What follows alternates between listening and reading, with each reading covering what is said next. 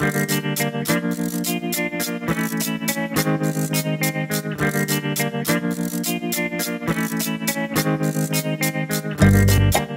this is Michael Emery. Thanks for tuning into the Slow Baja. This podcast is powered by Tequila Fortaleza, handmade in small batches, and hands down, my favorite tequila. Sitting here, Slow Baja podcasting with Scott Toepfer and Hayden Roberts in Santa Paula on a rainy day. And we're just going to talk about bikes and Baja and desert sleds and wherever this goes. So, Sounds good. Yeah, thanks for having us. yeah, well, I really appreciate you guys making an effort to get together on a rainy day with uh, these crazy life events that are going on right now. Coronavirus, everybody hunkering down. We're drinking tea and Sitting in separate rooms. yeah, Joy's out picking up tacos for us, and we're just uh, going to talk for a bit. Yeah, it's a great time for radio. Great time for you. Great face for radio. Settle in at a well as we become socially distant. hey, so let's talk about. Um, I ran into you guys uh, at the um, Baja, the Mexican NORRA Mexican. 500. Do they call it the Mexican 500? Ran into you guys at the NORRA Baja 500, and you guys were on. The, I think the only things that were older than my old Land Cruiser. Mm. Yeah, we're both on what mid mid sixties bikes. Triumph. I was on a Triumph. Scott was on a BSA. Yeah, the um, poor BSA. 67 and a 68, as I recall. Was that right? Somewhere around there. Yeah, I Yeah. forget now. The, I think the Hornet's a 67. I think that's what we. It's sort of a Hornet, sort of a Spitfire. yeah, the vintage bikes that get so broken, it's just kind of a constant replacement. You know, I don't know what year it is anymore, but it's a Triumph still.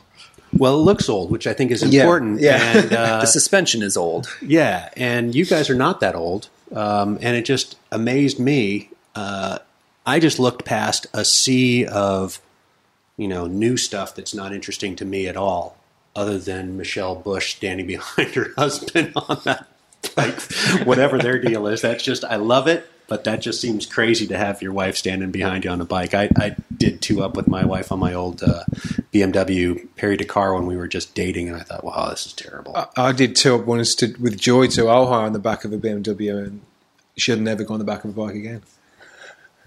I mean, it's as funny as it is. They're like the coolest couple in the world, and we're you know never think that they'd be terribly fast because how could you go fast two up on a dirt bike? And they passed me like I was standing still. It was it was a feat. I mean, you know, saying like you ride with your Michelle's waving to Yeah, you. yeah, Yeah, she waves at us and she's screaming, "Yeah!" Yeah, you can hear that voice. I bet. Yeah, yeah, yeah. Three dunes away. Yeah, well, she tells us, "Oh, we, oh, we're going to let you guys pass us so that we can see you ride." And they didn't. I mean, he maybe saw me ride for a quarter of a corner and then just shot rocks at me. It was great. I love them. Yeah, no, it's funny. A minute in, we're talking about the craziness of Michelle standing on the back of the bike and her enthusiasm and her It's a voice. and sight the to be seen. The whole Yeah. thing is just so wonderful. Which I think gets me to the next point about just Baja and people who go to Baja to do things.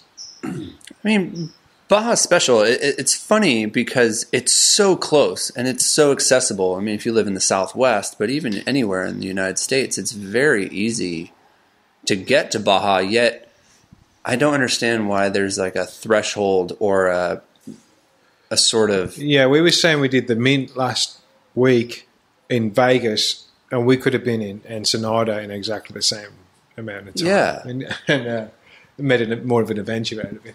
Yeah, it's a, it's a special place. I mean, it's and it's funny because it really is. I mean, it's California as we know it, just without all the people, and it's just a different it's a different world. But I mean, it, it attracts it attracts people that are one notch away from like the if you'd say like the mainstream or whatever it is, the normal. Like I live in the suburbs, so you know there's there's people that love their suburban life and keep it simple and then there's the people that are one notch removed from that and they love mexico and like some of my neighbors like you just know them you know people that when you meet them you're like yeah you're a baja person because you just you know like getting away Yeah, I've never been down there. I mean, the first time I ever I've lived in California now, Southern California for twenty years, and coming over from England, and I'd never been to Mexico until I did the uh, the thousand, the first one. that was your first time That was the first time Mexico. What year was that? That was 2015. yeah Yeah, so so, 2016 on again on a Triumph, and um, a few of us went and, and tried it. and never been to Mexico, never been to Mexico, and I got stranded down in uh, Santa Maria. I don't know, where? San, San Cincinnati. I don't know somewhere Yeah. I can't pronounce. Uh, bike broke, um, and I got stranded next to a village for about twenty two hours or something out of like radio contact. Slept next to the bike. Woke up three in the morning. Somebody put a blanket on me. Um, and you know, left me a little plate of uh, enchiladas or something. Uh, got up in the morning, the whole freaking village had turned out. I had more breakfast than I could eat. I think they found me about twelve hours after this, and I was in a in a school teaching an English class to the local like kids, and they were feeding me like cartons of milk. It was it was pretty good. Down there. I love Mexico. So I, I think again the reputation that that uh, Mexico struggles with is just it's dangerous and the people are you know cartels and you're going to be hanging from a light post before you know it. But here you are broken down. Now, had you had any other vehicle besides a British bike, you probably would have had a local that would have offered you a way to fix it or something. oh, for sure, yeah, yeah. But- Um, but that you know somebody brought you a blanket somebody brought you food and you know before you're out of there you're in the local schoolhouse teaching is kind of a, a real comment on what the real baja is like uh, and i think that's a thing that's uh, what half of my draw to that place is the people they live with less. Life is harder. They're friendly. You know they're Yeah, not they- inside air conditioning watching a flat screen. They take Uh, care of each other. they do take care of each other because you know they need to. Yeah, I mean, I I went to college in San Diego, and so I had uh, Mexican roommates, and th- I mean, you get to hang out with Abuelita, and she would make you tacos, and she we would have these great park visits and all these things, and I, you know, that was my my first like real like authentic introduction to it, you know, to the culture, and it's like the sweetest thing in the world, and Baja, we went to Baja a few times in the early 2000s, and it was great. Like the college dropped you off, you went and partied, and you, college picked you up and brought you back. And then that kind of went away over the last, you know, the last few years. But you know, my my stance on a lot of places is if you're looking for trouble, it's pretty easy to find. You know, so and Baja is no different than that. But if you really get into you know the day to day lives of people and their families. Like they're all the sweetest people, and just like here, if you saw someone stranded, actually maybe even more so in Mexico, if you see someone stranded, people help. and it's very easy to, yeah, I to mean, pass you by people nightmares here. about the police and stuff down there, which is what I, I always kind of just stayed away from riding bikes down there. The first guy to come over was a cop, and he's like, "Well, I've got whatever it was." He's like, "You're welcome to take whatever parts off it." Um, finish the race. So, yeah. yeah, no problems down there with them. Yeah. So uh, thinking back on the, the your mention of the police, uh, Baja XL. I'm in my old Land Cruiser. We've got us. We, we're on the very end, hour 15 of a 16 hour day. You know, got lost out in the middle of the night, driving around. We're on a paper map with headlamps. You know, and we finally found the the town that we were supposed to be in, and we had a hotel. Which was awesome after being in a Land Cruiser for the whole day. Uh, so we weren't camping with the rest of the group, but we couldn't find the hotel. And so at three o'clock in the morning, there's a police officer, and after we circled his police station for the third time, Yeah. he walked out and waved to us. And we pulled in, and like you know, you don't really want to talk to a cop at three o'clock in the morning in a little town after you've been driving, you know, forever and you're just thrashed. But we told him the name of the hotel, and he got in his car, and we followed him, and we're down this dirt road and all this. And I thought, oh no, now we're going to get robbed, you know, and shot at Yeah. at the end of the. Your mind goes to these Definitely been there. Yeah, yeah. And the cop pulls up, and it's this it's this little hotel, beautifully done, architecturally significant hotel, and it's on a river which feeds into the ocean, and people go there basically for whale watching. So it's remote Oh, wow. from the actual town. It's out, you know, a couple Mhm. miles out in, out on a dirt road. And the cop went in and woke up. We thought he was the uh, security guard. Turns out it's the owner who's been sleeping at his desk waiting for us to Oh, arrive. God. And Right. Now it's three something in the morning, and the cops waking him up, and he shows us to our room, and you know we had a double fortaleza, hit the hay, and that same owner is up four hours later making us breakfast like it's nothing. Like, Yeah. hey guys, hey, and thanks for sending these other racers to my hotel and g sending me some business. He couldn't have been nicer. Yeah, same thing. Uh, and I'm sorry, I'm terrible with names of villages, and Scott probably knows them better than me. When the first did the thousand, we got the first night, got in late. It was a late start, and same thing. No hotel. We was planning on sleeping in a dirt lot, and uh, uh, same thing. A, a police policeman came over and was like, "Hey, I know a guy who's got a guest house. Do you want to use it?" Took us around the corner. And I remember he took us to this back room, and he looked like a 1980s like Laura Ashley catalog. In this, you never see so many floral prints. In this room. it's the nicest thing, and the guy goes something up in the morning. I think he, there was three of us. And it was a whole house. I think he charged us forty bucks or something for the night and breakfast, and he, you know, he wouldn't, didn't even want to take that. I think we just had it in our pockets, but yeah, Yeah, the propensity for people to be, you know, sweet is is actually pretty incredible. I mean, we're we're often it's easy for for us to you know default to scared. I don't want to do that, you know, and so just to like take a step into something that's a little uncomfortable, I think it goes a long way, and you realize that it's it's a very open culture, especially I mean, especially Baja. Like everyone's just you know, it's beautiful. Like you said, they they live on less and they're happy with what they have and they're sweet when you come in and you know, it's being respectful goes a long way, you know, on both sides and I think it's it, it's created a really sweet atmosphere for racers when we go down there because it's high fives and Yeah. jokes with kids and if you can speak a little bit of Spanish, like it's always good for a laugh and yeah, yeah. Throw a few know. stickers in your pockets. and- yeah, yeah, the There's stickers skulls thing's incredible. Yeah, the sticker thing's big. I love the stickers. sticker Yeah. thing is big. I was that kid. You know, I went into surf shops. I went into motorcycle stores begging for Mm-hmm. stickers. You know, probably store stole a couple stickers off of jackets and Yeah, you, you, can know live my off day stickers in kid. Baja. Like you fill pockets full of stickers, it's as good as dollars. Yeah. people are stoked to see you. Yeah, it's the best. Well, let me uh, back up a little bit and say, uh, how do you two know each other, and how did you come to um, devoting your life to these old British bikes? And, and do you refer to them as?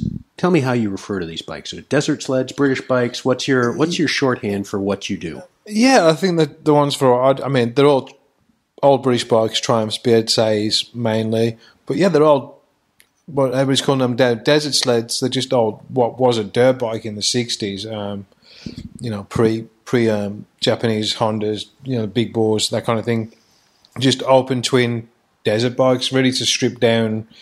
It, it is a stripped down version of the road bike. You take the lights off, throw a longer shock on, and a set of you know, motocross tires and a big comfy seats, and you got a dirt bike And a skid plate. and a skid. It's definitely a skid plate, yeah, yeah, skid plate, especially in uh, Baja. And high Yeah. pipes. I'm assuming at some point somebody made higher pipes for these things and At got them off. At some of- point, yeah. I mean, yeah, a bit of bit of ground clearance. It was really a California thing. They're a very like gentlemanly British bike. What you think of like the classic Triumph Bonneville, um, you don't think of a dirt bike. But he got to California and quickly realised that they work real well, um, and they're pretty bulletproof. So So we're Excuse looking me. at the uh, we're looking at the bike in your living room. So let's talk about what number 16 is here in your living room, Hayden. So number sixteen is a nineteen sixty Triumph um, TR6, which is just a um, single carb version of the Bonneville, uh, and it's it belonged to a guy called Buck Smith, who was kind of one of the top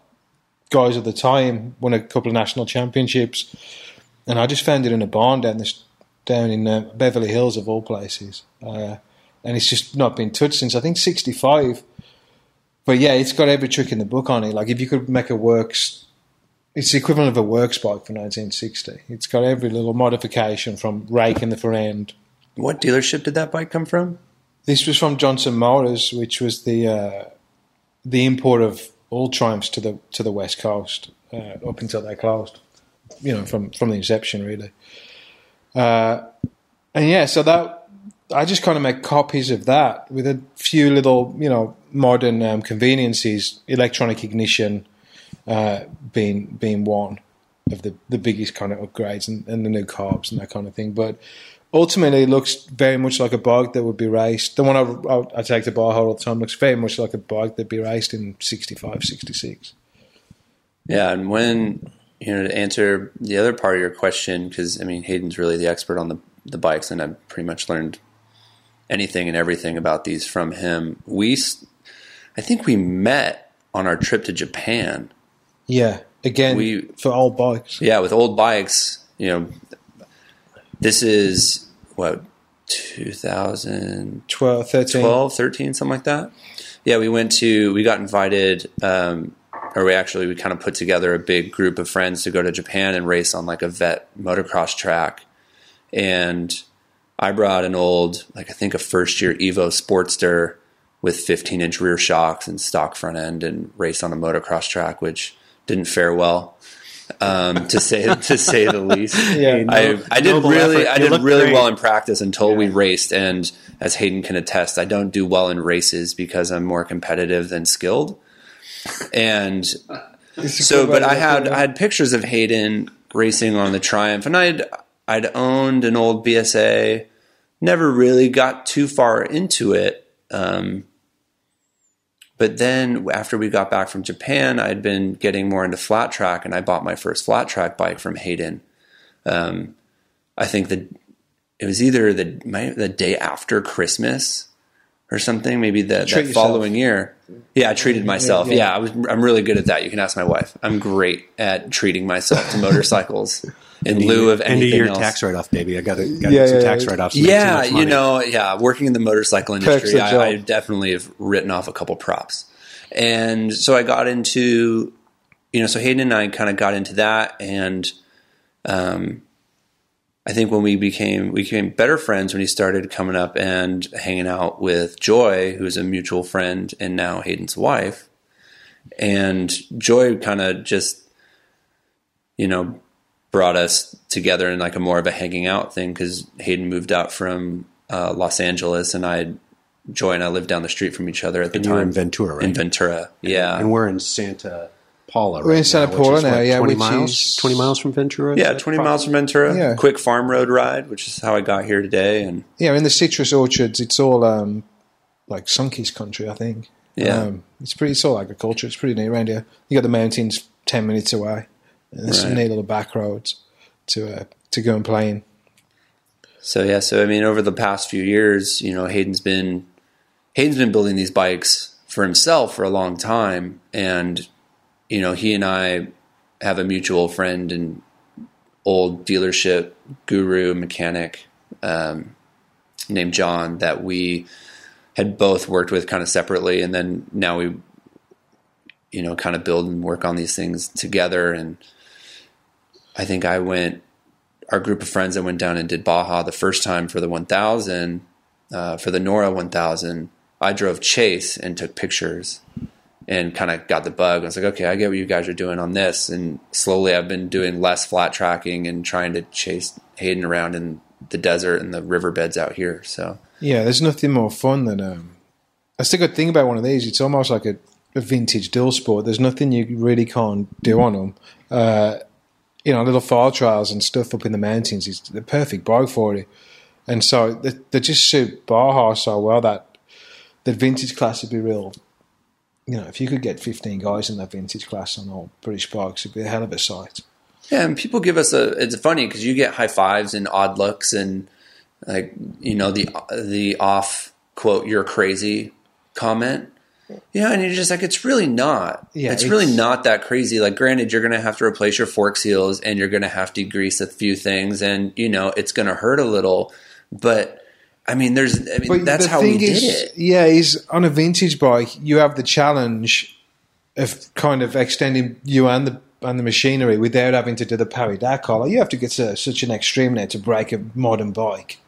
You know, really back a bit. Like I don't want to go and you know get captured down in Libya or wherever the hell they're racing through. But you take a vintage bike down to buy, it's the same challenge. You know what I mean? But you ain't having to do that. And you're keeping it running. I mean, that's the thing. Like, you really do have to listen to your bike, and you have to know how to how to do. I mean, I mean, minor. If you break something big, you break it. There's only so much you can do. But just like anything, but with like little stuff, like you got to pay attention to the bike. You got to be nice to it, and then when you know you can get away with it, like you have to know your motorcycle. You don't just turn it on and That give course it. down there, or thing. just riding in Baja, I guess free riding with the same. It changes so much, but there's so much, um, you know, down by the beach there. it's such fun to ride on them through those ranch trails. Like they're the perfect bike for that. Um, really, that, that's a good thing about Baja. It's not technical. It's kind of fast. Um, you know, a little bit sandy, but on a vintage bike, yeah, it's hard, but it's makeable, and you feel like you completed something after. Yeah. Um, that's the one thing going for him. You do that on a new KTM, you're like, well, Cool. you know, there was no, there's no chance I wasn't going to make it. Yeah. I mean, that's, yeah, you end up, I think, even with a modern bike, you can almost exceed your talent by pushing that. I mean, if you had a brand new KTM 500, I mean, I'm not a terribly good rider, you know, just in general.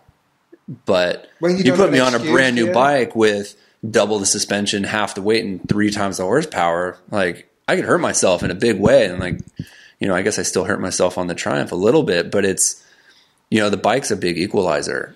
And Yeah. if I can keep it running, like I tore my airbox off in Nevada recently and I could tell that the bike was running weird. So I stopped and fixed it, you know, and otherwise you wouldn't even know that. So it, it's an equalizer for sure.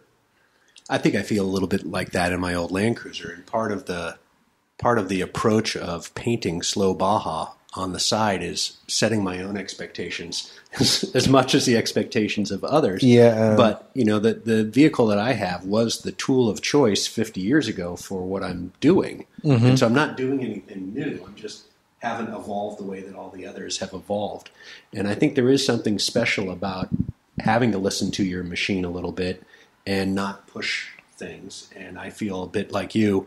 Uh, maybe I don't want to get over my head in my skills. Yeah. You know, I like. I'm enjoying the uh, the event. I'm enjoying the camaraderie. I'm envo- uh, That was- enjoying the challenge of it all. For but sure. I'm not sure I have the skills. Frankly, if somebody stuck me in a trophy truck, I might ball it up very quickly. And don't get me wrong, if someone would let me ball up a trophy truck, I wouldn't mind. Yeah. I wouldn't mind taking a class We'll in real off-road, We'll give it a long travel racing. Yeah. you know. But at the same time, I think, yeah, there's something there's something special, and maybe it's maybe it's too much of a romantic notion to get hung on sometimes. But Yeah. in earnest, like I, I've I've been down to Baja now a handful of times with a bike, and I I love going down there. Well, it's that's very it's, it's, set it's their expectations for sure. Like the slow Baja thing. Before we left, I had uh, Slowpoke Rodriguez painted on the gas tank, the biker up for that same reason.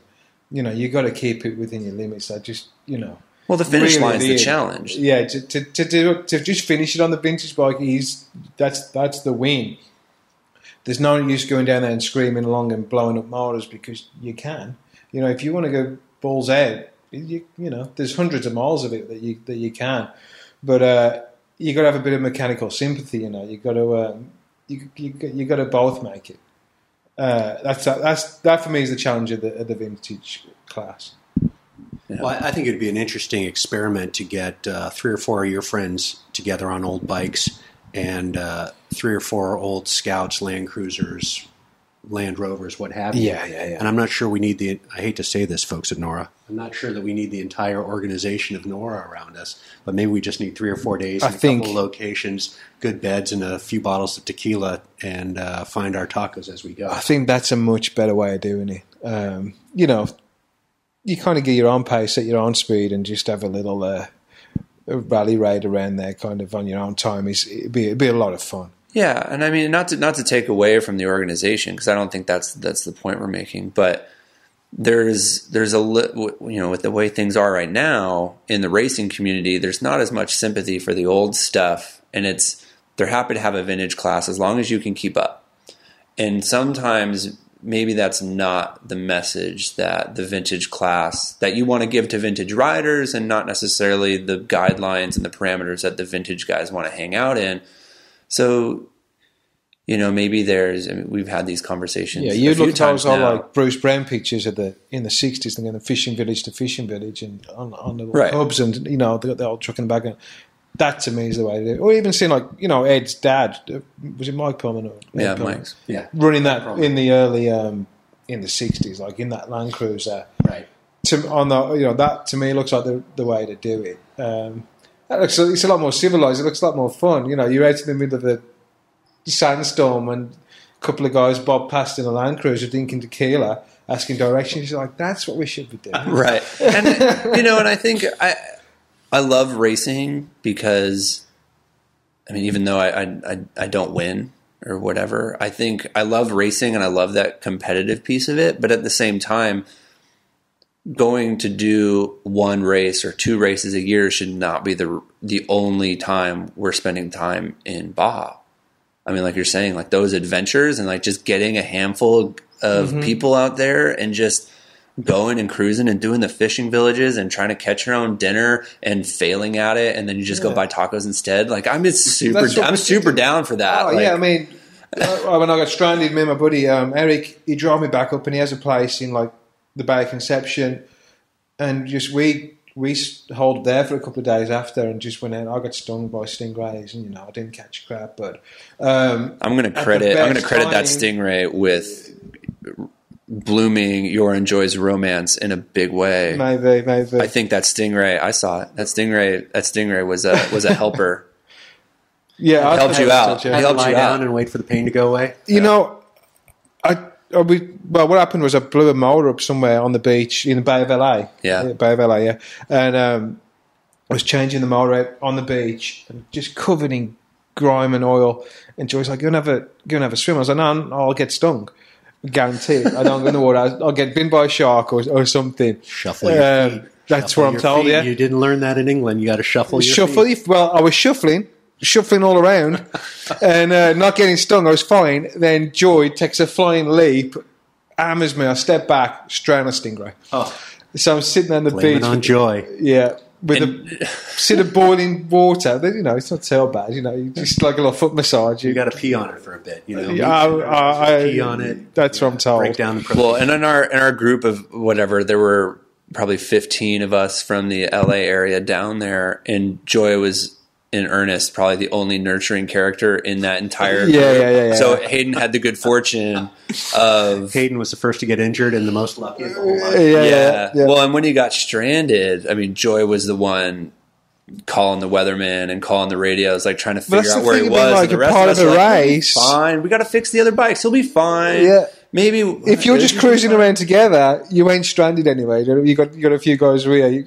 Right. You know. You make us race, and all of a sudden it's like Yeah. we're leaving each other in the dust or whatever. Like Hayden Yeah. and I got, we'd get separated and then find each other on during the it's 500. much it's just much more fun to, to on these you know it's just an accomplishment to go down there and do that little tour you know you don't need a, a you don't need a three dollar trophy sure, but I do. I'm I'm I'm super.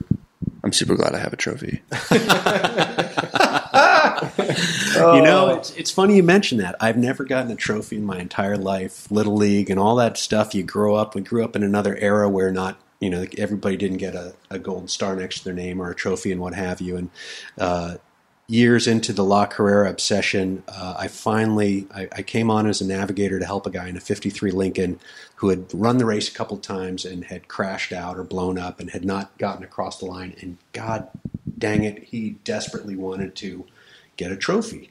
And so the organizer, the U.S. director of the race, said, "I know you can help this guy. Get in and just do it." So I did it. We crashed. We didn't have any damage to the car, but we got back. By the end of the race, there were only three cars in our class. But son of a gun in Mexico, the timing or whatever got screwed up. And on the final night, the big night, we're all dressed up. We're in Zacatecas. We're at the huge fiesta at the at the hotel in the Bull Ring, and they called another team's name for third place.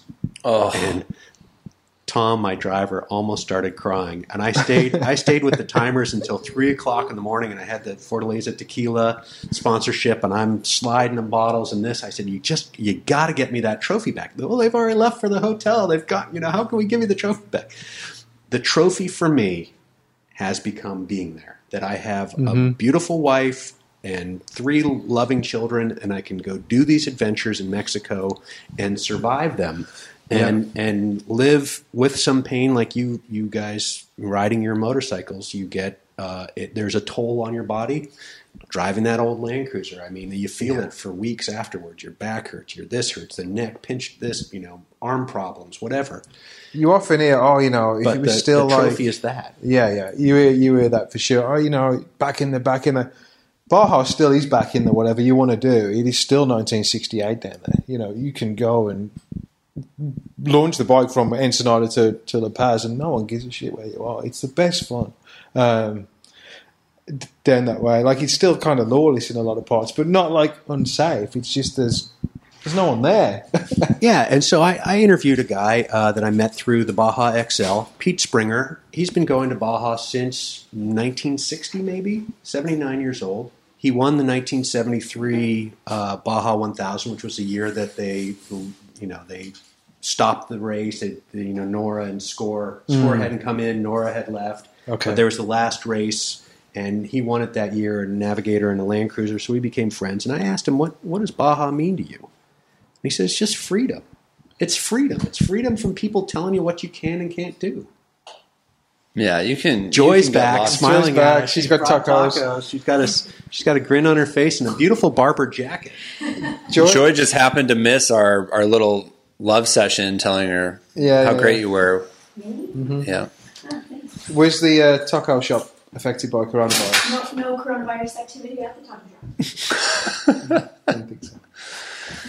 yeah. I mean, Baja's just the the first time I went down there. Actually, was on a a sort of photo shoot sort of thing where we were camping and taking pictures and hanging out and of course we got skunked on waves but we got to ride a little bit and i was just like you know i guess that was my first riding experience in baja and i was like you know this place is pretty wild like pretty cool and no one no one really cares that you're there you're just kind of doing your own thing Well, just no don't be a dick. You know what I mean? Just yeah, just be a normal, like just have a good time and, and be respectful. You know, if you don't blast, you know, there's like little houses on farm ranches, like maybe you don't blast them with dust. You open it up when you're out of town a little bit, There's and you know, just room, do yeah, all that. Yeah, there's room for everything. and to There's go race all the along the beach and you know go get to do that stuff. Yeah. you, that, there's no beach racing in California, is there? Like proper beach racing. No, Um, no, they don't let you do that anymore. yeah, it's it's a it's just a different world down there. I I really enjoy. Um, I've never been to the mainland, so I can't really speak to that. But yeah, the further south you get, the more fun it is as well. You know, you get a bit, you get a few hours outside of Ensenada. Um, yeah, it really opens up down there, and you know, even though I remember riding down was it the 500 last time. I remember being lost in the middle of like a sand wash. Uh, somewhere looking looking for Scott. I double back three times. No no navigation, no clue where I was. And a guy rode up on a horse. Wait, and now let's start there. And a guy rode up on a horse. A guy rode up on a horse, and I followed him. He took me back down to the um, to these guys at the checkpoint. Wait, I'm looking for my friend Scott. Have you Yeah. seen him? The last time I saw him, he was going over his handlebars and leaving his wallet Yeah, yeah. behind. Basically, No, yeah. No, Not and a that's lick of, um, like, not, a lick, not a lick of Spanish, but I was just like, other guy, one of these, and he, yeah, yeah, follow me. Took off after the horse. And that's funny because speaking of that, when we got separated on the 500, I mean, it was day one. You know, we made it through all the beach stuff, and then we're crossing over, and that was just this whole thing where, you know, there's a fork in the sand, and only one of us has a GPS working at that moment. And we're like, uh, we're uh, separated. So then Hayden's talking to a cowboy, and I'm riding up to like high ground, looking for like a dust trail, and I was like, "That's." I mean, you're. it's kind of.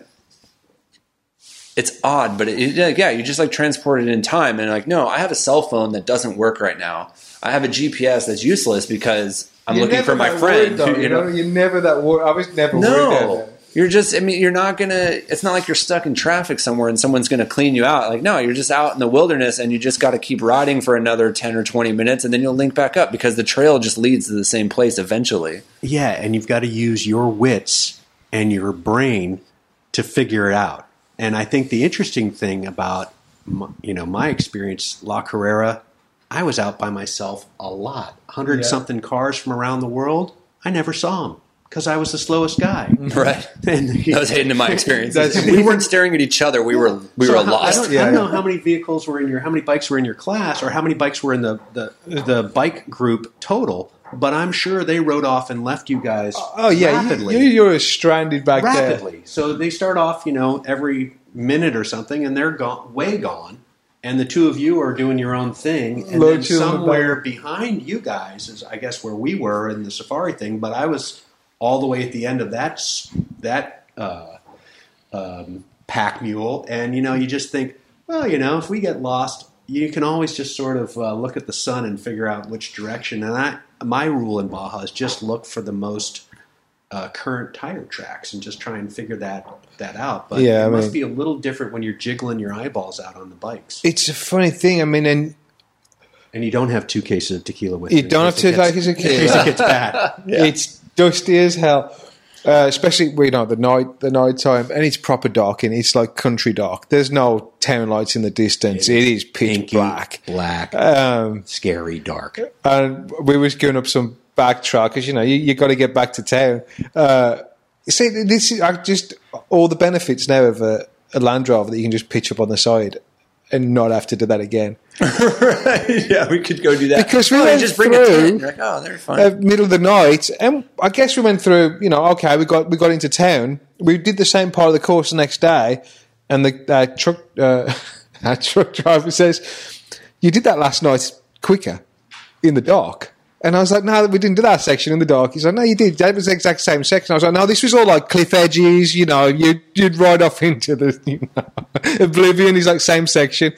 Middle of the night when you can only see three foot in front of you, you ain't really worried about the cliff edge. Yeah, that's one thing with the vintage bikes. If you you know if there's a we could get a little bit more lighting out of that charging system, I'd be thankful because that was I'll say, and that's that's another great part of Baja when you're out there and there's no town. Hey Cody, Cody's thumping the floor. We um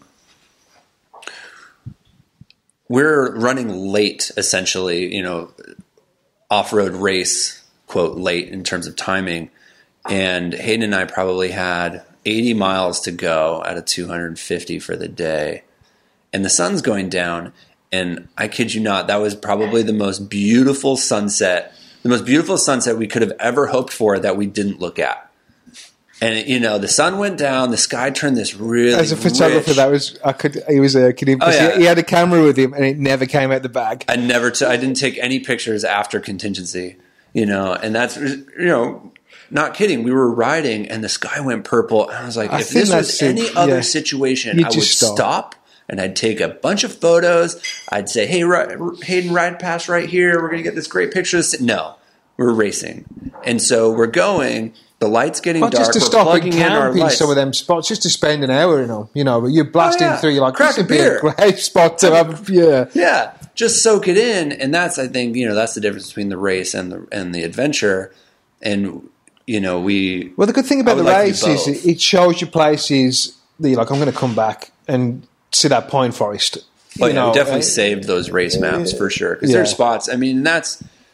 But to Hayden's point, that was crazy. We did, I think, about 70 miles of that first day for the 500 in pitch black And with our crummy little lights. It is so dark. It's dark. and my my truck doesn't have lights, so I'm I'm right there with you. Yeah. I, I can see six feet in front of me, and I am scared to death of everything that's Yeah. out of that, and everything's out of that rattling, range. and there's a and you're on a rock or there's an course made. You're on a course made for a trophy truck.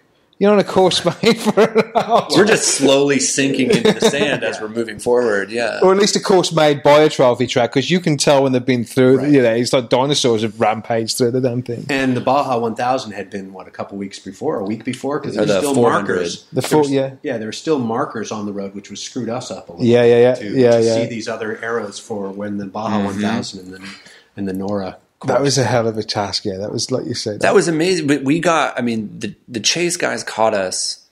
I can't remember if one of, I might have crashed or something happened, but the chase guys caught us and they were, you know, this was, this is vintage racing and I love it. The chase guys show up in this beautiful truck and they're like, are you guys okay? And we're like, yeah, we're fine.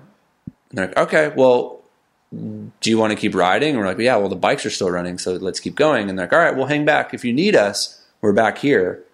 And they just let us go. And like, look, like the course is done. Like the day is over. It's just you guys out here in the middle of the dark. So they're going to keep everything set up for you. And when you show up, they will turn the lights on at the arch, you know, the little blow up arch thing. And so we did get they the let arch, us yeah, they do did it. move it on. Yeah, we and we it was hilarious but we we did that and like hayden said we did that section in pitch black faster than we did in the daytime the next day but pure delirium like you just i think we spent 14 hours on the bike it was too much. off road you know and just having a real hard time navigating you know, we were trading off leading depending on whose phone had more juice to run navigation, and you know, it was That's the problem was when you have somewhere to be in it, like that. You know, I Yeah, any other situation, we'd just be hanging out. yeah, like, yeah. "Oh, let's just start a fire. yeah, yeah, you yeah. know, Start a fire, pull out that sleeping bag, open Yeah. a bottle of tequila. yeah. wake up when the Who's got a- the sun goes and just do the spots day. we rode through, like yeah, that was the problem. You just want to you want to stop a lot. You that trip should have took two weeks, not Oh man, not twenty eight hours. yeah, that definitely. That's the would've problems with our modern, modern life. So we don't have the two weeks to devote to these proper activities, No. riding vintage bikes and driving vintage vehicles through Baja. Yeah. Well, I mean, I think that Goals. Hashtag goals, goals. yeah, goals, Yeah. and I think it's, It's, about doable. making time. Uh, Yeah, it's not that. It's not that bad. It's really not that expensive.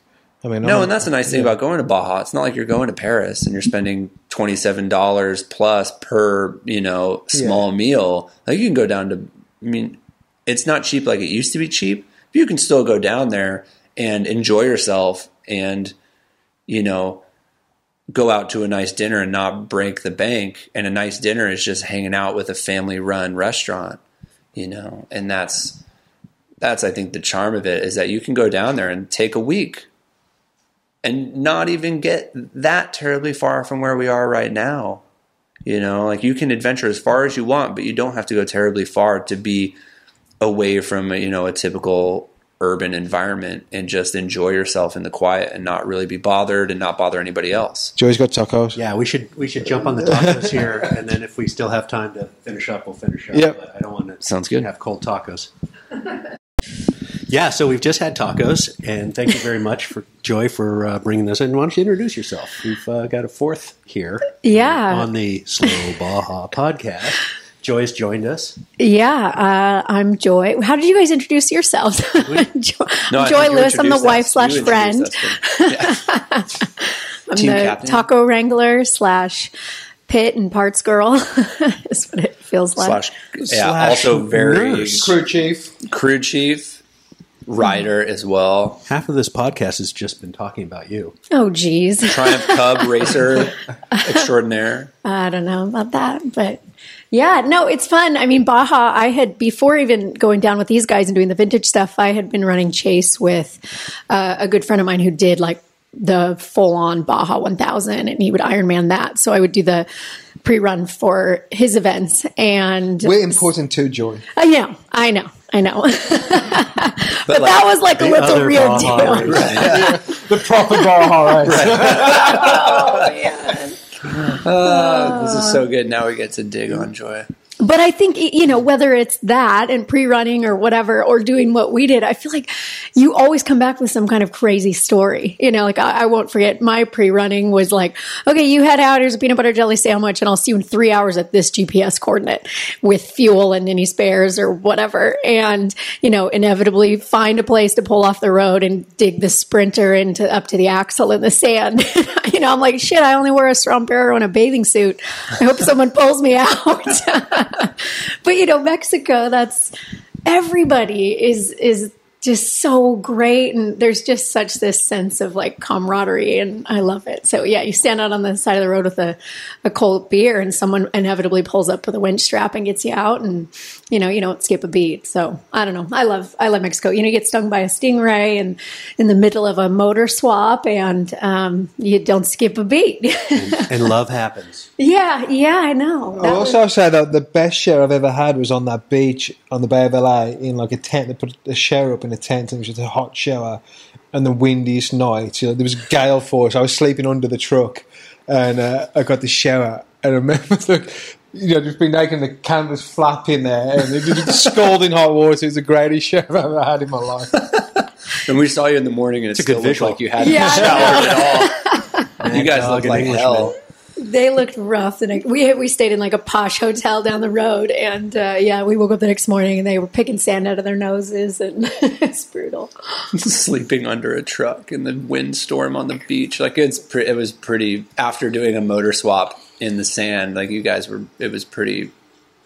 God, what's the word? Bleak. Might be the, the mor- that morning was a bleak, Bleak, one. a bleak morning in Baja.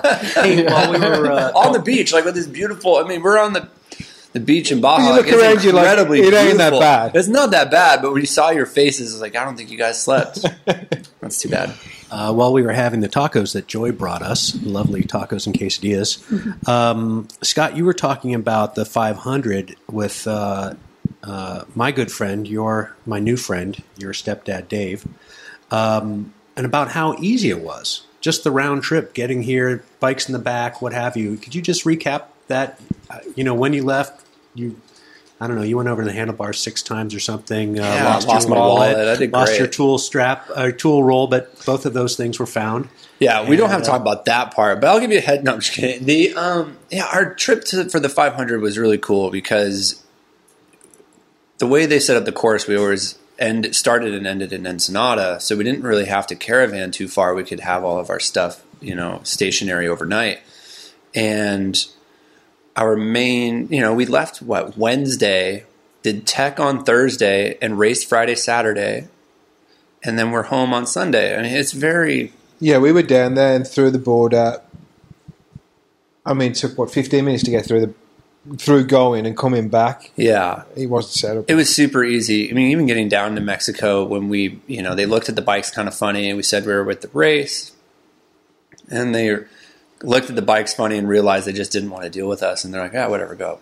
So we just, you know, we pushed on through and coming back, it's great because you're dirty and you're a little tired and, you know, the border, the, the border crossing guys are like, welcome home, high five, you know, it was, it was pretty great. And, so I mean, people build it up as if it's like a big trek, and at least where we are, I mean, it's it's half a day's drive to be in Ensenada, and you know, kind of at the gateway of of all of northern Baja. So it was it was fun. I Baja's great. I mean, for that, it's it's actually pretty simple, and I think you know, speaking of for this year, our temporary crew chief David.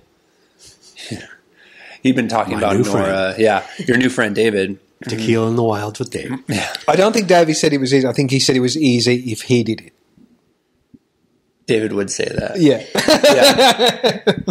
we made Dave. We made David sit It on the would've side of the road yeah. for like five hours. it would have been for it. easy for him to do it. Yeah. But also, my impression from that was where the the one thousand, you know, there's so much logistics that goes into point to point, um, that kind of point to point route. Where I remember us so many times saying, "We're racing." Like there were times we're on the road, you know, where the special section might be cutting across somewhere, but we had to do the roundabout long way. And I remember us just flying through Mexico, where it got, you know, sketchy in places. Of course, inevitably you hear someone hit a horse and their whole trailer went off the cliff or i mean it, it gets gnarly but the point that in his experience where he just has to sit around and faff for four hours while you guys make your way through the silt beds yeah, he yeah he had a.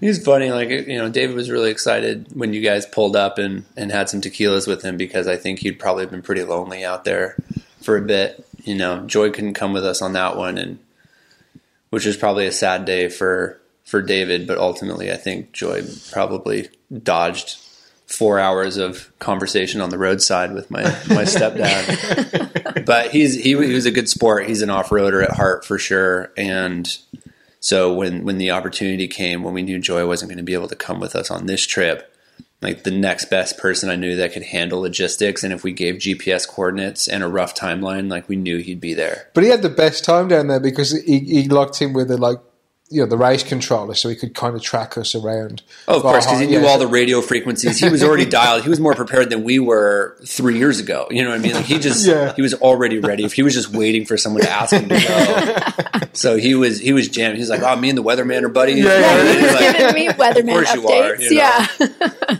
So yeah, he's like, "Oh, he's in my Manx club." And I'm like, "Of course he is." so yeah, that was that was funny. So I mean, you always and ultimately, you know, you build you build good relationships with your with your crew and your team that way, and you always come back with something funny, whether it's a stingray or you know, feeding my stepdad street tacos and peanuts in the middle of the night in Ensenada. Like it was and what that was, was great. what did he say I just remember came- getting up in the in the morning and running out of the, ba- the bathroom saying, "I'm running rich."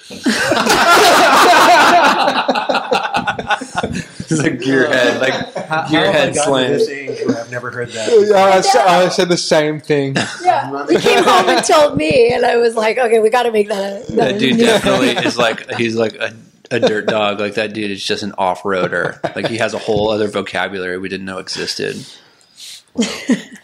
Well, Joy, tell us a few Baja tales before we uh, wrap this wonderful podcast up. Um, Gosh, I don't. I mean, I I hate to repeat anything you guys Did already covered, but Baja, or had you no. Hayden and I had met just. Um, we had literally started making out what two weeks or so before weeks before, Baja, yeah. a week and a half or so, and um, and Hayden, you know, we did the. It sounds like you guys talked a little bit about that motor swap uh, in the was that the Bay of L- L.A. right? Yeah.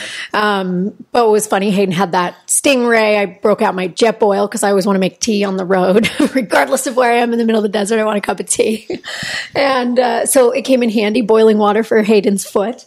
Um, but then they, you know, slept overnight, like we said, under the truck in a windstorm. It was crazy. Woke up the next day, and his teammate started the race.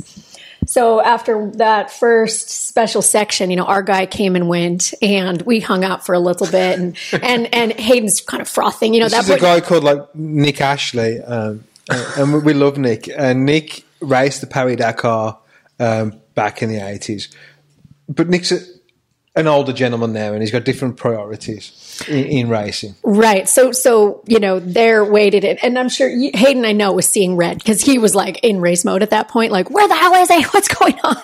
Well, we ended up taking off and not waiting to see it. But by the time Nick pulled up, you know, he said something about, "Well, I had to stop for a shit, and I met the nicest couple. and They made me coffee, and, and This then, is you know, the, on- in the middle of the race course. He did it twice. two shits." He says. Oh, and I Two different couples, and he's like, and I met this guy when I was here twenty years ago. And that that just Yeah. to his testament, like you you only have to meet Nick Ashley once, and he's one of your best friends and someone that you will never ever forget. Yeah. you know, you have dinner with that man once, and you're There's like, plenty yeah. of characters down there, you know. But I, I just remember, you know, so we hear that, you know, Nick pulls up and says, "Well, it doesn't matter, anyways. I broke, I broke the clutch." And Hayden's like, "I don't fucking care," and trying to shove his, you know, stingray swollen foot into his boot, pulls the liner out, throws his big old motocross boot on, and and hits the road. And what, was that a hundred and sixty mile special section? It was Hayden? it was through like a river wash, so Yeah, he just rough. ultimately ended up frying the stator about 20 miles out from the end of the day, I'd say. At that point, though, the trophy, trophy trucks had caught up. And, you know, I'm in, what, where were we that night? I don't even remember what town couldn't we were even tell in. you that Our guy had come in, the other San guys had come in. Okay. And uh, so I'm tracking him, you know, trying to keep track of where he is, checking him with the weatherman. And, you know, everyone's saying, oh, yeah, he broke down. Drivers are saying he came in and waved him on. And so, uh, you know, I go into the NORRA folks and I'm like, he's stuck. We need to pull his, you know, what's his GPS? We need to get someone out there chase to pick him up. Well, you know, by that point, the sweep crew was at the bar and they're like, ah, they didn't tell us there were any bikes out there. Sorry, everyone's half in the bag and we're done for the night. And now you can't go backwards up the course because trucks are coming in. So he's gonna have to say, I was like, are you kidding? You know, what? What? And, you know, I, so I'm in the office. I'm trying to like keep track of everybody. And, and they're like, just don't worry about it. I'll be know? honest, on my end, it was far less stressful. Yeah, yeah, yeah. Uh, you know, ours because we're like fucking his teammates. Like, well, that we're out of the race then. Like, whatever you know happened, I don't know. So I talking to them, and the guy I'll never forget says, "Don't even worry. He's probably shacked up with some Juanita. Nine months from now, little Jose is going to be running around." I was like, "Are you fucking kidding me?" So there's like, you know, we'll set the scene here. So Hayden sleeping in the dirt, perfectly fine Yeah. with doing so. Joy's freaking out that he's going to get run over by a trophy truck. The NORRA people don't care. His race team is super bummed because now they're not in the race anymore.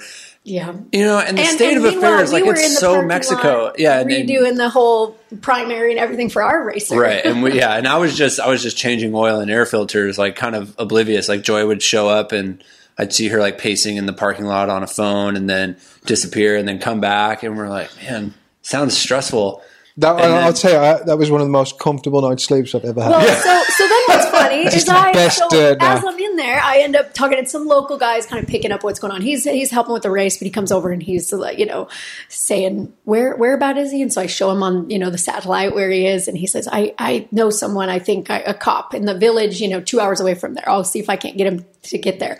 So sure enough, we know by the time we hear from Hayden again, a day and a half later. He says, "Yeah, I was woke up by some cop with a Gatorade and like an expired Clif Bar." and uh, at that point, someone in the middle of the night had come put a blanket over him, and, and then so he said, uh, "You know, help's on the way. Basically, they're coming for you." And his uh, teammate had to double back and drive all the way around to come pick him up. So it was 22 hours, I think. It was something like that, yeah. And by the time they found Hayden, he was in I'd the put on weight. Yeah. yeah, he was like in that, you know, the little town, someone's house. They brought him in, and everyone from the town brought him empanadas and tacos. He said he was shoving them in his backpack just so it didn't look rude. And and then by the time they found him, he was drinking like a box milk in the school, teaching kids about England. It's amazing. I mean, moral of the story: Joy cares a lot more than everybody else. Yeah. And second, that's I mean, And that's it's like you the look Baja at things, you know what I mean? Like that's that was way more fun than finishing that um, that stage. No, absolutely. Well, and if you think about it, I mean, if you were to, you know, step back, step back a generation or two. I mean, on in earnest, like that's how people stay in Baja. Mm-hmm. And that's how that's how expats happen. You're like, actually, this way of life rules. I'm just going to stay here. You know what I mean? So we're, we're lucky to have Hayden back. But there was a moment where I'm sure he thought this is pretty chill. Yeah, yeah. Well, I could did take get- dirt naps Didn't you all get the stuck time. at the border too? So it was like everything was trying to keep him I in got stuck Mexico. on the got border, detained yeah, at the border, and you know all the good things. Yeah, the year with the thousand was a little. That, I mean, that was completely my fault. I didn't have a green card yet, did you? Hey, it well, was I had like a green card, but Okay. I just didn't take it. Wasn't it like a- ex-wife tried to rescind sponsorship, and so Oh, you know it got all stuck, and you know It whatever got messy. happens. Real life. Yeah. But Yeah. still worth the trip. Yeah, Absolutely. And So I think that's the important thing is to be here looking back fondly on what many people would say, wow, that's the worst case scenario. I had to sleep out in the dirt and and I remember looking at the first uh, rule um, published rules for the the uh, NORRA 1000 that didn't happen. I think it was 2008 or 9 they tried to get it off the ground and it didn't occur and you had to have a sleeping bag in your vehicle. And I thought, "Oh, this is for me." Wow. Yeah. Well, that separates This people, for me. right? I mean, Like, that's oh, okay. You're, I mean, if you're you want to draw like a, a line in the sand, you know, to pardon the pun, but that's ultimately like how you separate two types of people. There's people that are totally okay with being like, oh, well, it didn't go as planned. I guess I'll just crash here and then I'll figure it out tomorrow. And then there's people that that idea sounds like a nightmare and anxiety. Mm-hmm. So I mean, that's there's two types of people in the world if you're going to divide it that But way. I mean, there's both ways to do it as well. And I mean, I, for my thing, the way I got down there, Joy tells me that when she got down to the end, like she's at the best hotel I've ever stopped in. I'm sitting in this. That is true. That that hotel was legit. But that's the thing. I mean, yeah, you could go. I mean, that's. I mean, maybe that's another gem of Baja. You could spend one night sleeping in the dirt in a windstorm, and then one night later, it's you know a hundred dollars a night for a five star resort on the beach with beach with tacos being served to you while you're swimming in a pool. you know what I mean? Like, What's it not to like? Yeah, I mean, that Something was for everyone. that was pretty great. I mean, that actually, yeah. Now that you bring up that, I mean, that rules too. I mean, there's only that's one I, I love that about about that trip. That was a great little send off. And to speak of Nick Ashley one more time, I hope he listens to this. he takes a deep dive on the podcast. but Nick had finished that, and one of my favorite photos from that whole week is Nick Ashley pouring a Bud Light over his head in a can. Like he opened it and he crushed the can while holding it over his head. And he's just like he's always put together. He's always got good hair. He's dressed well, and this is just dirty motocross Baja Nick Ashley covered in Bud Light of all things. and then the, when yeah. we we went from the finish line to the hotel where we checked in. And then I think eight minutes later, I found him passed out on a marble floor in his gear. Like he hadn't even taken off his boots. his I don't gear. think. Like That's he's right. just- I was pulling his boots off. yeah, we're like trying to make him more comfortable while he's asleep on a marble floor. Like it was crazy. Scott, he had to take a shot two shits. before he before he laid down. That's the next Hello Engine T-shirt. Yeah. the Nick Ashley. Nick two shits Ashley. This is the special Nick Ashley two shit Oh shirt, God, that's your modeled by Joy in the field. hey, so that let's could be uh, a special. That could be a special sponsorship award. let's uh, go around the table here and uh, just um, say where folks can follow you and whatnot, and we'll wrap this up. And I really want to say thanks a lot for the hospitality and making some time on this. Uh, Rainy day when everybody's so socially distant, and here we are all the three of us on a couch. cuddled up in a couch with a dog under my jacket with this wonderful dog here. He So- warmed up to you pretty quick. Oh, yeah. It's because he can't see you. Oh yeah. well, I have a blind dog too. Yeah, just likes the sweet way I smell. Ollie. I smell like tacos. Yeah. Joy, go ahead. Start us off. Um, yeah. I mean, my um, joy, like I said, I guess you could follow me at Mouthful of Joy, not my porn name, but the name of my future bakery. Full of joy. My future baker. Okay. um, or, you know, as I'm, as I'm tagging along with these two on, on adventures. Yeah, Joy's always you know, making stuff happen and actually making sure we need to be where we're supposed to be when we're supposed to be there. Uh, yeah, I couldn't. I couldn't get through a lot of that shit uh, on my own. Need someone to keep on track. But uh, yeah, I'm Hayden. Um, I guess Hello Engine is my Instagram, and I'm just uh, a motorcycle mechanic up in Santa Paula. And I'm Scott, and I'm a fan of Hayden's and Joy's, and they're a couple of my best friends. And Hayden's bashful because he builds some really incredible motors, and Hayden's a lot better of a rider than I am, and so I think I test his motors better than he does because I I try and ride them upside down more often. um, for another day. And uh, anyways, yeah, my my Instagram is sg toepfer. You might be able to spell it. You might not. It's it's totally cool. I, you know, it took me the longest time. I was thought it was Sergeant Stouffer. I was Yeah, I screwed up. I was If you type in SGT into Instagram, there might be it might pop up and it might not. You know, it's fine. And Scott's part of the reason Hayden and I even together. And Scott's a uh, professional photographer and a damn good one. Um, Except I don't take pictures when I race because I never come home with anything good. Like Yeah, I have a picture of tech inspection and then I'm home. like, whoops. driving a Land Cruiser, it's hard to make good photographs as well. You know, it's maximum. Well, you're not there for the photographs, really, are you? you know? No, and I think that you know it's a funny distinction. You know, because I you know working in the motorcycle industry, it's like you go down to do these races and people expect you to be shooting or something, but it's like, nah, I'm here to I'm here to try and finish. You know, I'm just trying here to. Yeah, if you Have a had good time, to stop and take a bunch of photographs, you didn't do the trip right. Yeah, man, I'm racing. I got to try and catch you.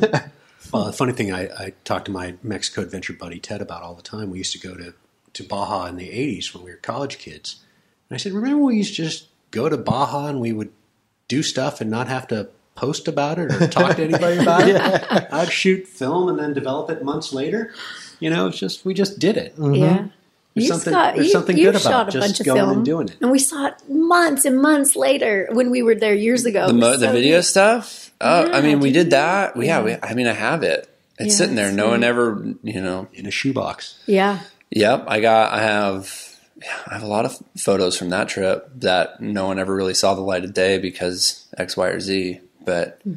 I mean, hopefully, you know, that one time I got to peek into Bruce Brown's like film collection, and I mean, that man had stacks and stacks of of film reels like in a cupboard. You're not organized, barely labeled, and I was like, I want to be like, you know, there's certain aspects of Bruce's life that I'm like, yeah, I would. That's me. That's that's that's a life goal. And there's other parts of it where I was like, mm, but you know, we all have our our parallels.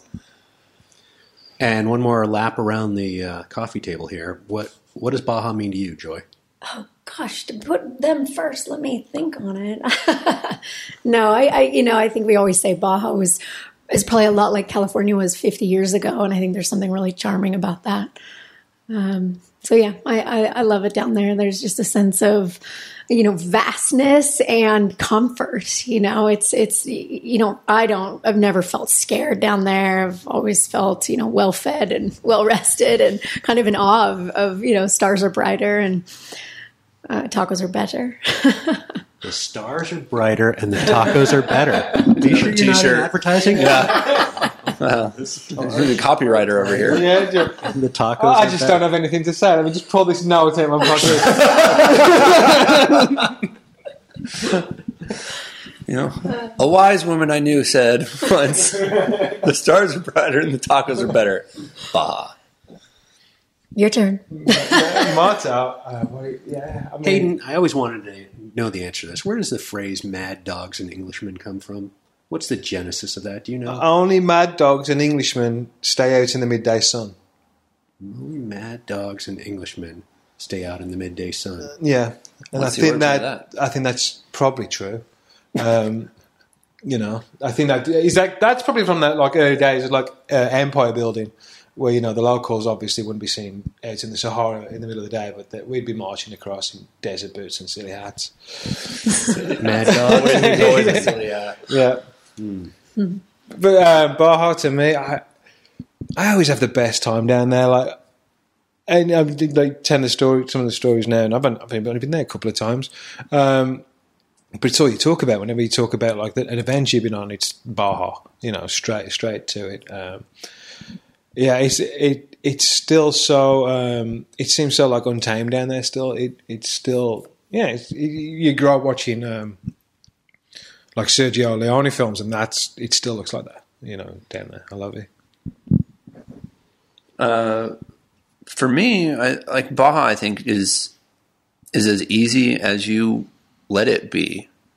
You know, you can you can go down, you can plan every minute of your day during the week or for a vacation or whatever you want to do. And Baja is just one of those places where you can kind of freeform it a little bit, and there's always there's always a way to make something work, and you don't always have to have a perfect plan. So I think it it just represents a like a more looser way of life and it's a little more freeform. And if you know, if you're one of these people that you think of the phrase like "go with the flow," like Baja is that place.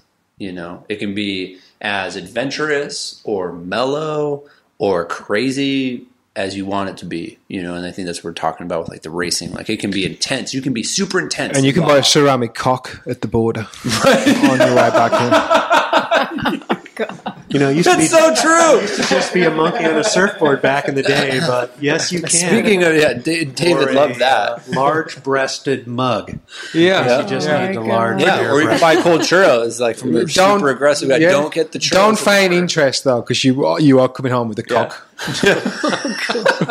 don't look. Don't even side eye the ceramic penis in the corner Yeah. because it'll show up in the window at the border. Wow, Scott, I think you're onto mm. something profound there when Hayden dropped that bomb. It's so good. No, it's probably better because I'll wax poetic in like a foolish way. So it's it's it's better that way. All right, well, for the Slow Baja podcast. But what about for you? from Santa Paula? Well, you know, I think so. I I was just thinking about what Scott was saying about being so wound up. There's a trip that I took with my girlfriend, now wife of almost 25 years. 1993, we're on my nearly new BMW Paris Dakar, and I'd been in Baja with my buddies for a week where I was riding around on that, and uh, there's a crummy old um, VW Beetle from the 60s and a uh, uh, International Scout and a Volkswagen camper. So it was kind of a motley group of four of us rolling around together. And then I rode up to San Diego, picked up my girlfriend at the airport, and I told her you can only bring that little tiny book bag with you. That's all. You need a pair of boots and a swimsuit, and I don't know what else you can put in there, but that's what you need, and a jacket. So um, picked her up, rode down across the border, and we're on the toll road heading down to uh, Ensenada, and it's a holiday weekend, and there's a lot of traffic, and we're just the last um, the last toll booth before Ensenada, north of Ensenada, and an old guy in a car leans over and says, "Have I passed Long Beach yet?" Oh my god! And I'm like, "Pull over, pull over." We have a Long story short, there. a guy with Alzheimer's had just gotten in a car and started driving and and you know oh driven Oh all the my way somehow across the border and all that. So we had all these plans. We were going to get to here and then we're going to get to there and then we're going to get to there and we're on my motorcycle two up and we're camping and we've got this and that. And it's like first day, it's like okay, let's get to this hotel right here. I'm on a you know payphone in those days with calling cards, Yeah. calling the highway patrol in California, to, saying we've got this 80 year old fellow here Figure who out. obviously has some cognitive issues. And great And- gas mileage. Uh, and then, okay, great gas mileage. Yeah, too bad he didn't stop to use the restroom along the way, which was uh, kind of smelly. But, you know, there we were, and it's like, well, now the highway patrol's coming in four hours, and we better get a hotel room here, which was half of our week long budget to get that one hotel room. And then the next day, you know, we're driving and riding again, and we got him off for the highway patrol. And we were feeling pretty good about our, uh, you know, our life, and we um, rode up to the Meling Ranch, which in those days, you know, I- internet. You know, it didn't exist. We're reading guidebooks, and we had read that if you rode to this working cattle ranch, uh, I don't know, 50 miles up a dirt road, they had a guest house, and you could spend the night. Well, we rode 50 miles up this wash and dropped the bike six times in soft, sandy stuff, which was new in our relationship that she was riding on the back of my motorcycle and we were falling over a lot. Did a river crossing, all this stuff. And then we got up there and they said $100 Oh, what are you going to do? You're going to turn around and ride back? It's like, oh. so the rest of the trip was just camping. Oh, we just camped on the beach, ate mangoes, drank Coronas, ate tacos, and you know we we blew our entire week's budget in two lot two unexpected Wow. lodging experiences. But you know that that um, moment of out of control, didn't know what was going to be around the next corner, dropping a motorcycle, getting stuck in a river, digging it out, all that stuff. You know, I don't know if that helped prepare us for like three kids and you know careers Yeah. and all this other stuff. But the draw of Baja for me has always been sort of what is around that next corner, or what happens, and you know, you can sleep on the beach here, and maybe somebody will come and collect. You know, twenty bucks from me. Maybe they won't.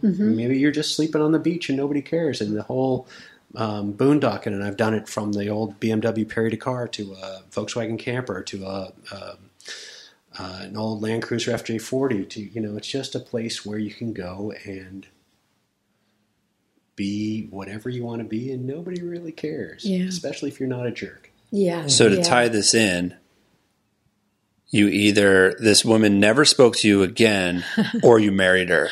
Yeah. Well, that was the next trip. Actually, we went back to Volkswagen Westfalia that had we'd gone up to Guadalupe Canyon, and I jiggled some sort of EGR valve or something loose, so I was having terrible throttle control issues. So, and it was also another.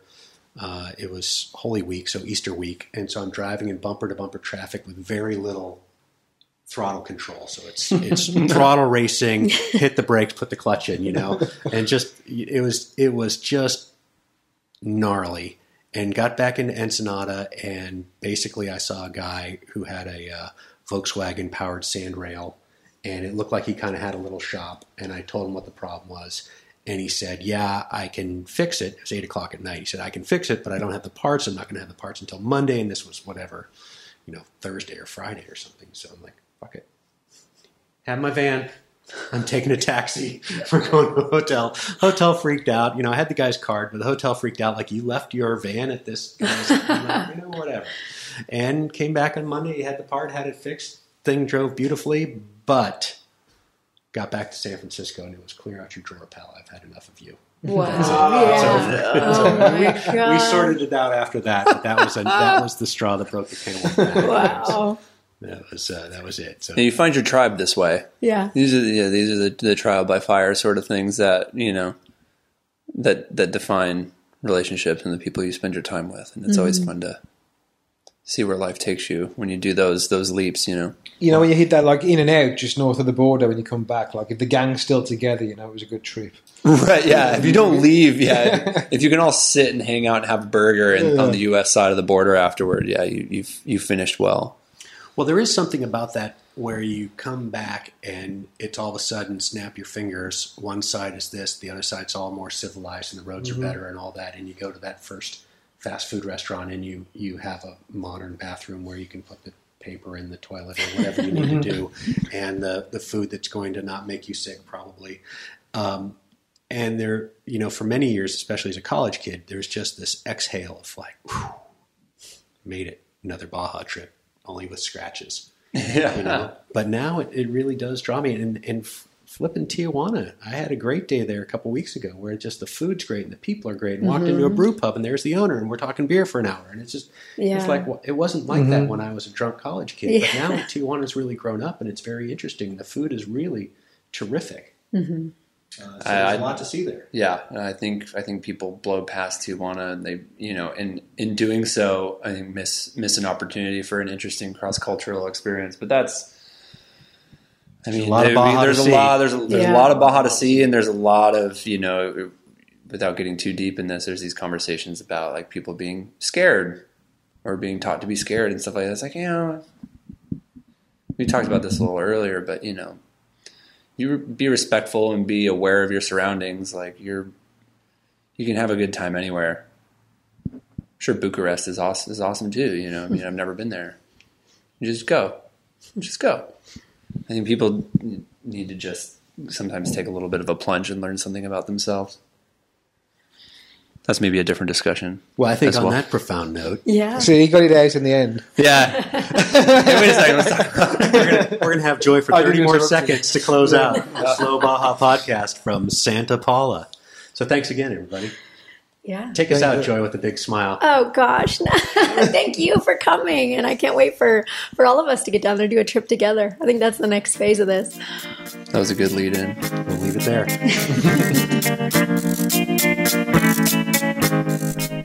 hey, you guys know what to do. Uh, please help us by subscribing, sharing, rating, all that stuff. And if you missed anything, you can find the links in the show notes at slowbaja.com. I'll be back before you know it. And if you want to receive notices on new episodes, please follow Slow Baja on Instagram, Twitter, and Facebook for you old folks.